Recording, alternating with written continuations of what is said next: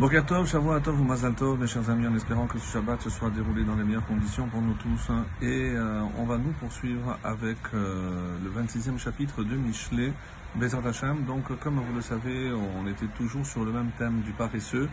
Et euh, qu'est-ce que le roi Salomon a reproché à un paresseux? Quelle est la véritable définition d'un paresseux? C'est, euh, comme on l'a déjà vu euh, précédemment, donc quelqu'un qui ne peut pas faire l'effort nécessaire pour donner un sens à sa vie. C'est aussi aussi un paresseux lorsque on se laisse aller comme si on était sur une vague et ne pas décider de prendre les rênes de sa propre vie. Donc un paresseux, c'est pas simplement une, un défaut, on va dire, qui l'empêche d'avancer dans la vie, mais d'avancer dans tous les sens du terme, euh, aussi dans son judaïsme, puisque euh, tout ce qui va apparaître trop compliqué, euh, trop pénible, trop fastidieux, eh ben, il va s'en lasser. Ça peut être aussi au niveau de l'étude, pensant qu'on n'a pas les moyens parce qu'on est incapable on n'a pas les outils nécessaires pour déchiffrer, pour avancer dans l'étude, eh ben, ça aussi c'est une forme de paresse. Et sachez que généralement, euh, c'est un, une des armes, on va dire, du Yetzarara. Voilà, on est au verset, donc, Yud Daled au verset 14. Hadelet etisov al La porte tourne, ou tournera, puisque c'est un futur, sur ses gonds. Veratzel al mitato. Et le paresseux sur sa couche. C'est-à-dire tout ce que est capable de faire un paresseux, c'est de tourner sur son lit. Alors quel est le sens ici? C'est que la porte, elle bouge dans un sens, dans un autre, mais elle reste fixée. Autrement dit, elle ne peut pas se déplacer. Alors que l'homme n'a rien qui l'attache à son lit, n'a rien qui l'attache à un point quelconque. Donc il est libre de ses mouvements, mais c'est lui qui se crée donc cette attache par peur, par paresse, comme on l'a dit, euh, par crainte de ne pas être à la hauteur, peu importe les raisons, mais quelqu'un qui, euh, aujourd'hui, on appellerait ça un dépressif. Quelqu'un qui euh, ne veut pas aller plus loin dans, sa vie, malheureusement. Le verset 15. Taman yado le paresseux plonge sa main batsalachat dans le plat Nil a la hashiva el piv, mais il lui est pénible de la ramener à sa bouche. C'est-à-dire, il a la nourriture, il a tout ce qu'il faut, il sait qu'il faut qu'il mange, il plonge la main dans la nourriture, mais par manque de force, par manque de motivation, il ne lève pas la main jusqu'à sa bouche.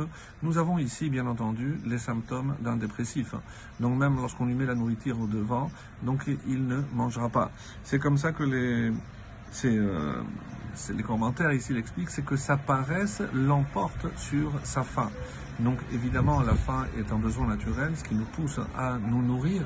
Et euh, même, même à ce niveau-là, donc cette paresse, encore une fois, euh, ne pas imaginer ici que c'est juste un paresseux, mais c'est celui qui se trouve des raisons de ne pas bouger, de ne pas avancer dans la vie, de rester statique.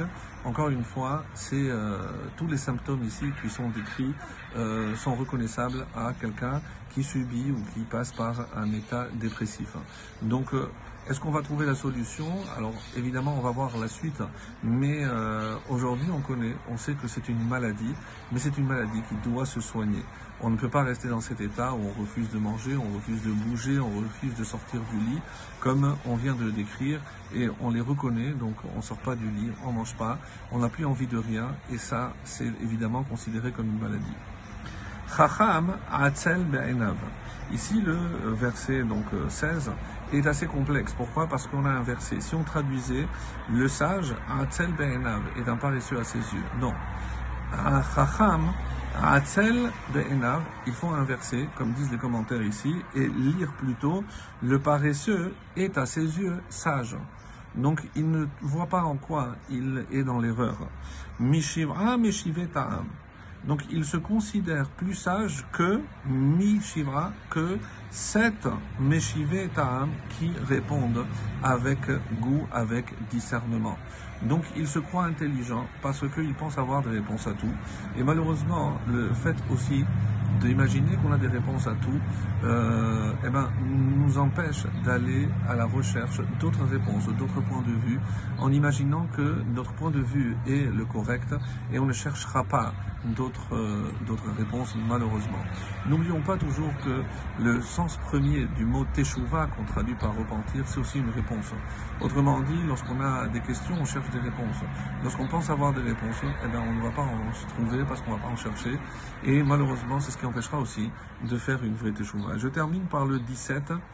Machazik beozne ke celui euh, qui prend un chien par ses oreilles, envers mitaber al rive lolo, celui qui en passant s'emporte dans une dispute qui ne le concerne pas. Pourquoi? Parce que, évidemment, attraper un chien par, euh, ses oreilles, mais on s'expose à ce qu'il s'énerve, à ce qu'il nous morde. De la même façon, ici, envers celui qui passe, qui n'est pas concerné par une dispute qui n'est pas à lui, c'est comme ça que les Chacham expliquent. Celui qui attrape un chien, donc euh, qui n'a même pas aboyé. Donc pourquoi tu cherches querelle? Eh ben, prends le risque qu'on le morde. Et ici, le mot mitabel, c'est celui qui s'emporte, parce que cette discussion, cette dispute n'est pas lui. Très très